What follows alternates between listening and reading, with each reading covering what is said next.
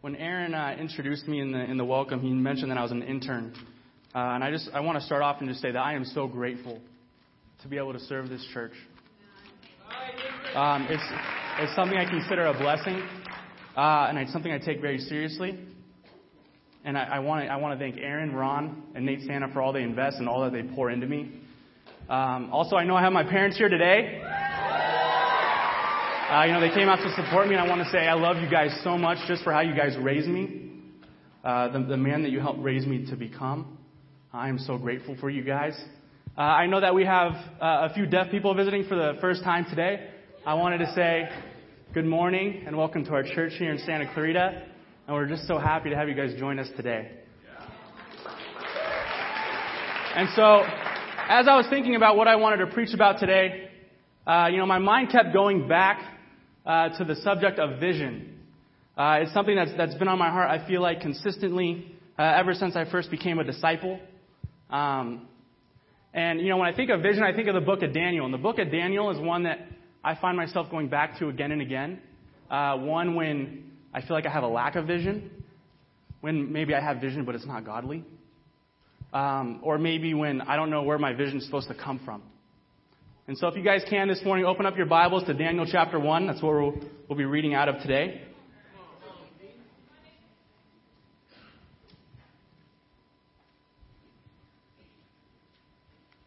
And so, before we, before we dive in and start reading, I'm just going to give you a little bit of context. Um, here we have King Nebuchadnezzar, uh, and at this point, he's kind, of, he's kind of recruiting some young men to serve in his castle, to serve under him as, as royalty. Um, and he goes, Okay, I, I have a list of requirements. I want my young, my young men to be strong, healthy, to be able to learn. Uh, and he kind of has, you know, they need to come from a, a family of royalty and nobility. Um, and so we, we here, this is where we find Daniel. Daniel is picked as one of these men.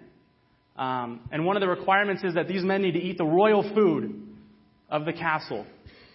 Um, that they need to, you know, eat the food the king gives them and drink wine.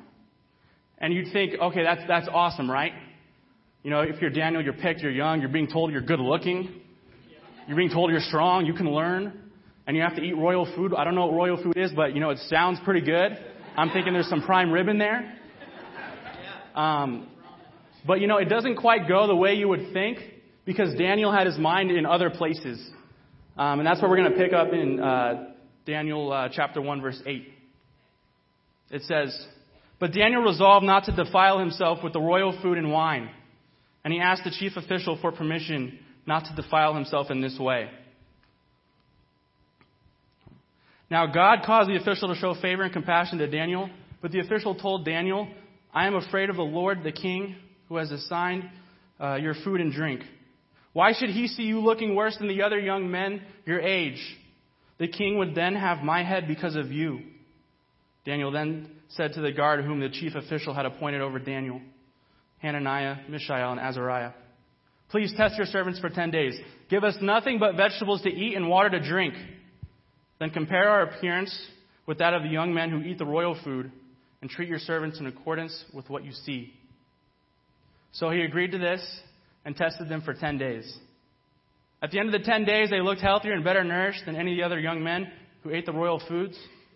So the guard took away their choice food uh, and the wine that they were to drink and give them vegetables instead. To these four young men, God gave knowledge and understanding of all kinds of literature and learning. And Daniel could understand visions and dreams of all kinds. Um, so we see here, Daniel was very focused on what he consumed.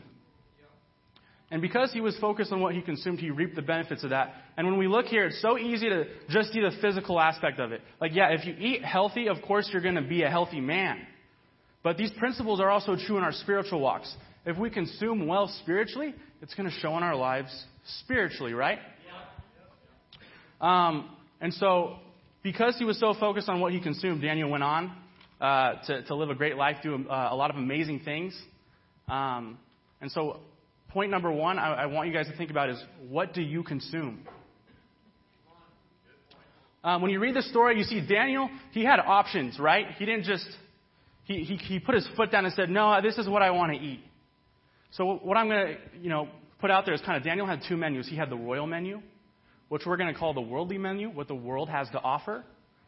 And then Daniel had the menu that was nourishing, and we're going to call that what God has to offer.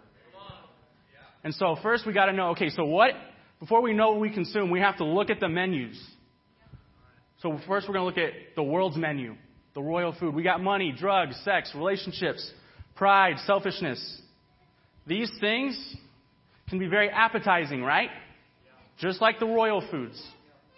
You know, Daniel could have said, yeah, give me what tastes good. Um, but you know, sometimes we, we can look at this menu and we can think it just, oh, it doesn't apply to me. But the scariest part about the, what the world has to offer is we can consume it when we don't even know it. I remember when I was uh, I was a young boy, I had afternoon kindergarten, and so I would drive me and my mom, my brother, we would go drop my brother off at school, and then I would come home and me and my mom would have a couple of hours free. Uh, one of my rituals was I would uh, put the movie in Sandlot. I would put I would put four pillows on the floor, and I would run the bases during all the intense moments. And you know what? I just consumed this movie like none other. Uh, I've probably seen the movie, you know, a couple hundred times. Um, you know, and, and there's a scene in the movie where the main character Benny comes face to face with a vicious dog, and you know what comes out of Benny's mouth is a four-letter S word.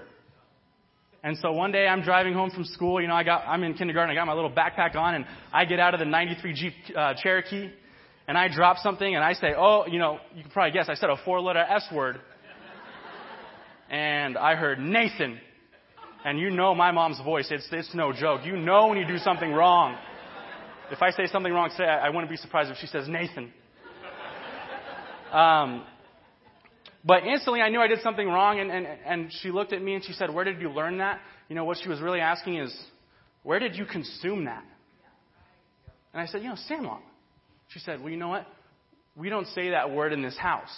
And you know, I might have seen, you know, I'm probably a five year old boy, like, what's the big deal? But the principle can, it can be true today. Sometimes we can watch movies, we can listen to certain music, we can see things in our workplace, on campus, in our schools, and we can consume so much that we're not even aware of, but it comes out later. Right? And it's important that when we look at this menu, we have to know what are we consuming in our day to day life? What's going on at work? What's going on at school? right? Um, but you know what? Thank goodness, there's not only one menu. We also have God's menu. You know, I, this is a couple of characteristics I pulled from uh, Galatians 5:22. We have love, peace, joy, and faithfulness. Um, you know, what happens when you consume this menu is actually something that uh, I, I thought of something that people in the church have been doing, and it's the detox and you keep hearing, you know, I see it all over Facebook, Instagram, and people are like, man, I'm consuming great, and I feel great. It's like, well, yeah, makes sense. Um, but if you, if you talk to these people, a lot of times the first couple weeks is the hardest, right? Getting used to uh, a, a, new diet, a new way of, of living. But they, they, they say at the end of, uh, of the detox, they feel so much better because they've decided that, you know, I'm really going to watch what goes into my body. And the same is true spiritually. When we're watching what, what goes into our body, we reap those benefits. And so, consuming God's menu comes in the form of spending time in His Word, spending time in prayer. You know, when you guys came to church this morning and you, and you had that conversation with someone before church, you were consuming God's menu. When we had worship music, you were consuming God's menu. When Michelle was sharing from her heart, you were consuming God's menu. And you know what's really interesting is when I think about the menus is if you want to eat from God's menu, you have to go to God's menu, right? You had to wake up this morning and go, okay, I'm going to go to church. You had to get ready. But if you want the world's menu, it's right there everywhere you go.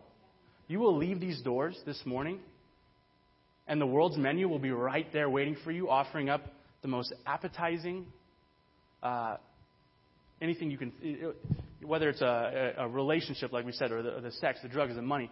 It's out there when you leave the doors, and it's in your face all the time. Um, and so there, there's a there's a big myth about God's menu that you know that can make me so frustrated. People will say that God's menu is bland. It's boring. You know, And you know, people think that because they're so focused on the world's menu. I remember uh, I grew up in Burbank, and a Sprouts had opened up uh, down the street from my house. And I would get phone calls from my mom, and she would say, Okay, I'm, I'm coming up with the groceries. You need to come out and take them out. That was a responsibility as a son. You, you get the groceries and you put them away, too. It's the whole responsibility. And so I would, I would, I would, I would run out to the car, open the trunk, and I would see the Sprouts logo, and my heart would sink. Because I knew, okay, there's organic food in there. Dinner's going to be healthy tonight. I kind of had one rule. Okay, if I buy something, I need to look at the ingredients. It needs to be at least one thing that I can't pronounce. That's just, I, you know, I, I know it's bad, but I, I love processed foods. I love unhealthy foods. So when I would see my mom brought sprouts, I would be so discouraged, but it's because I was so focused on what else I could be eating. I was focused on, uh, you know, I know In and Outs down the street.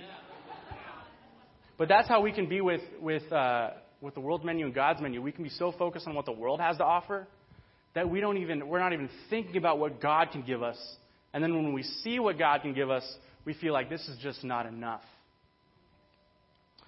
Um, you know, there, there's another myth, and this is the one that the, the, the world will tell you a lot, is that you can eat off of both menus. Um, you know, guys, that's not true. Point number two, you can only pick one menu. You know, it says uh, in verse 12, please test your servants for 10 days. Give us nothing but vegetables to eat and water to drink. You know, it says nothing but vegetables and water. You know, you didn't see Daniel going, you know, I want a little bit of royal food, maybe royal food on the weekends, right? You know, we can do the same thing with our walks with God. Maybe it's royal or it's it's God's menu on Sunday, Monday through Saturday it's the world's menu. Or we can compromise it in other ways. You know, maybe it's six days a week it'll be God's menu, and then one day a week it's the world's menu, and we we think that's okay. And you know, it says in um, it says in John, uh, 1 John chapter 2, 15 through 16. Do not love the world or anything in the world. If anyone loves the world, love of the Father is not in them. For everything in the world, the lust of the flesh, lust of the eyes, and the pride of life, comes not from the Father, but from the world. You can't have both. God makes it very clear. If you read a scripture, He's telling you, you can't have the world and you can't have me. It just doesn't work that way. You can't walk into an Olive Garden and ask for a Red Lobster menu. They won't give you one. It's not like McDonald's is a McPick 2, right? I know all the deals in town. Um, you know, it's not a 2 for 20. You can't go to Cheesecake Factory and say, you know, I had a salad, so now I'm going to get a cheesecake for dessert and say, I ate healthy because I had a salad. It doesn't work that way. There's like 1,200 calories in every single one of their cheesecakes. But guys, this mindset that you can eat off both menus will lead to death. Right. Spiritual death. You can't go, I want a little bit of this and a little bit of that. You know, Jesus has a word for people who live that way. It's lukewarm. And you know what? He takes it very seriously. Guys, we have to only be eating off of God's menu. You know, Daniel was the one who came up with the idea of eating vegetables. Um, and you know what? I think he thought through it. I think he thought through, okay, this is what's going to be nourishing. This is going to be good for me. You know, God didn't, it didn't say God told him eat vegetables and water. He came up with it. Um, and so you can tell, you have to put thought into what you're going to consume. Uh, I love, love, love my Saturdays. Because uh, I get to go out with my girlfriend every Saturday. We go on a date every Saturday, and I love it. And, you know, this happens without fail. Uh, we go out, I get a menu, she gets a menu. Uh, within five minutes of me seeing the menu, I know what I want. And I look over and she's like, ah, you know, I want maybe this one or this one. And, you know, she's, she's really wrestling with what she wants to eat. Uh, sometimes we talk through it a little bit. Uh, but, you know, you know why I pick so fast? I just look at the pictures. You know, like, you know, it has, if it looks good and has cheese on it, you know, ah, that's fine. My roommates know that. um, and so, but what happens is our food comes, right? And on average of 2.5 bites into my meal, I have my eyes on her plate. And I'm telling myself, I should have got what she got. That's because she took time reading the ingredients, right? She thought about, okay, I want to like what I eat tonight, so I'm going to put some thought into it. Guys, you know, with, with the world we live in, with, media, you know, uh, movies, music, what we face when we go to school, um, you know, whether it's high school, you're in college. Guys, you have to think very carefully about what you are consuming. You have to be very thoughtful about it. And you know, Daniel's thoughtful choices led to a legacy that honored God. My point number three is when we consume God's menu today, He is honored tomorrow. And guys, I want to be clear about something. Consuming God's menu is not about us feeling spiritual, looking spiritual, feeling good, or getting God's blessing, guys. It's about honoring God. That's why we need to consume spiritually. So, you know, the, the, the scripture goes on. We're going to pick it up in, in verse 18. It says, At the end of the time set by the king to bring them into his service, the chief official presented them to Nebuchadnezzar. The king talked with them, and he found none equal to Daniel, Hananiah, Mishael, and Azariah. So they entered the king's service. In every matter of wisdom and understanding about which the king questioned them, he found them ten times better than all the magicians and enchanters in his whole kingdom. And so here you, you're starting to see the benefits of Daniel's decision, right? He became trustworthy to even those who weren't focused on consuming off God's menu. Something, something stood out about them. Because, you know, the fact is, when we consume God's menu, if you walk out in the world, people notice. Listen, you know, there's something different about them. They say they're Christian, but man, they really walk it. And yeah, it's, it's, it's really obvious. And that's what the king said. He's like, man, these guys are 10 times better. Um, and so I, you know, I wanted to share a couple of examples of times where Daniel went on in his life uh, to make very uh, impacting differences that all started with his consumption. So we see here, you don't need to turn there, uh, but in Daniel chapter 2, uh, verse 26, it says, The king asked Daniel, Are you able to tell me what I saw in my dream and interpret it? Daniel replied, No wise man, enchanter, magician, or diviner can explain to the king the mystery he has asked about. But there is a God in heaven who reveals mysteries. He has shown King Nebuchadnezzar what will happen in the days to come. Your dream and the visions that pass through your mind as you were lying in bed are these. And then he goes on to explain the king his own dream. You know, the, the king had already gone to other people because he, he had, in, in the book of Daniel, he has a series of dreams, and no one can interpret them, but Daniel can. And so, you know what? I, you know what's really impressing about Daniel's response? Is the king said, Can you interpret my dream? And he says, No. But God can. Right? See, God trusted Daniel with insight, understanding, and vision because he knew that Daniel was going to honor him. I feel, for me, it'd be so tempting to be like, yeah, of course I can interpret your dream. I've been eating spiritually. Like, you know, I would feel good about myself. I can tell you what your dream means. But he's like, no, I, I can't, but, but let me tell you something. God can. Because Daniel was so focused on bringing honor to God. And so later on, uh, Daniel chapter 6, this is a pretty famous story. Um, the, the, context is that um, context is that Daniel had just found out that um, uh, there was a law passed that you cannot pray to God anymore. Um, and if you get caught praying to God or any other human in the next 30 days, you get thrown into a lion's den. Um, and so, you know, if put yourself in Daniel's shoes, if you know that you're going to pray to God and you're going to get killed for it, you're probably not going to be praying.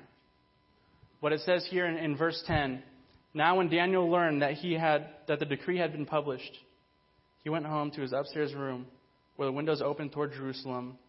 Three times a day, he got down on his knees and prayed, giving thanks to his God, just as he had done before. You see, when, when we consume off God's menu, honoring God becomes a routine. Because he had so early on in his life set such important principles of focusing what he was going to consume, he was able to, um, to honor God despite what was going on. He didn't get caught up in, I'm going to die if I do this. He didn't say, you know, maybe I'll just pray two times a day. Maybe I'll close the window so people don't see me. He said, no, I'm going to honor God just as much because he, because he was a man of vision because he ate right. You know, something I, uh, I want to point out is that Daniel had three friends. Right? Daniel didn't do it alone. That's because in our spiritual walks, we're not designed to be alone in this. We're not designed to consume alone. We need people to the left of us and to the right of us consuming God's word just as much as we are. Um, you know, Daniel in the book of Daniel, he had he had uh, dreams and he could not interpret them.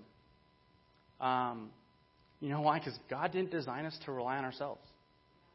God designed us to first rely on Him and then rely on all the people around us.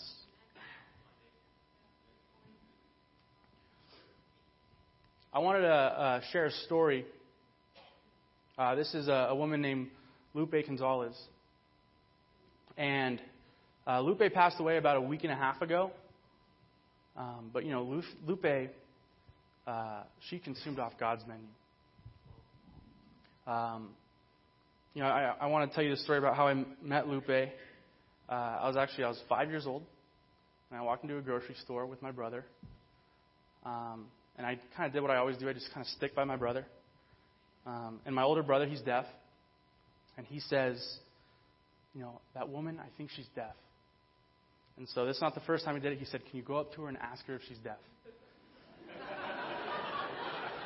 and I gave my first normal response, or no in sign language. But, you know, for the first time I said, okay. And I just did it just so my brother would stop asking me. So I went up and I said, you deaf? And she goes, Yes. And like any good person, she goes, Where's your mom? and I said, Oh, she's over there. So brought my mom over. Now she's signing with Lupe. Um, she invites Lupe to church. Lupe studies the Bible. Uh, she decides that, you know what, I want to live a life where I'm consuming off of God's menu. She gets baptized. Um, and you know, about a week and a half before she passed away, I got to go in and I got to see Lupe. Um, you know, Lupe had cancer, and you know, when I walked in, I couldn't even recognize her. Um, and so, the only thing she wanted to talk about was, "How's your walk with God? What are you up to?" She wanted to pray. Now, signing for her is painful because you know she's weak and it creates movement. So she would sign, or she would pray, take a pause. And she would pray, take a pause. And in the prayers, she is thanking me for meeting her in Ralph's when in reality I was five years old. I had no idea what I was doing. Right? Because at the end of the day, everything is all God's vision. Um, you know, I mentioned that she, she passed away, but she passed away faithful um, and glorifying God to the last day, saying how amazing He is. Um, and so, church, you know, I really want to call everyone to watch what you consume. And remember, you can only pick one menu. And guys, let's leave a legacy behind that honors God. Thank you.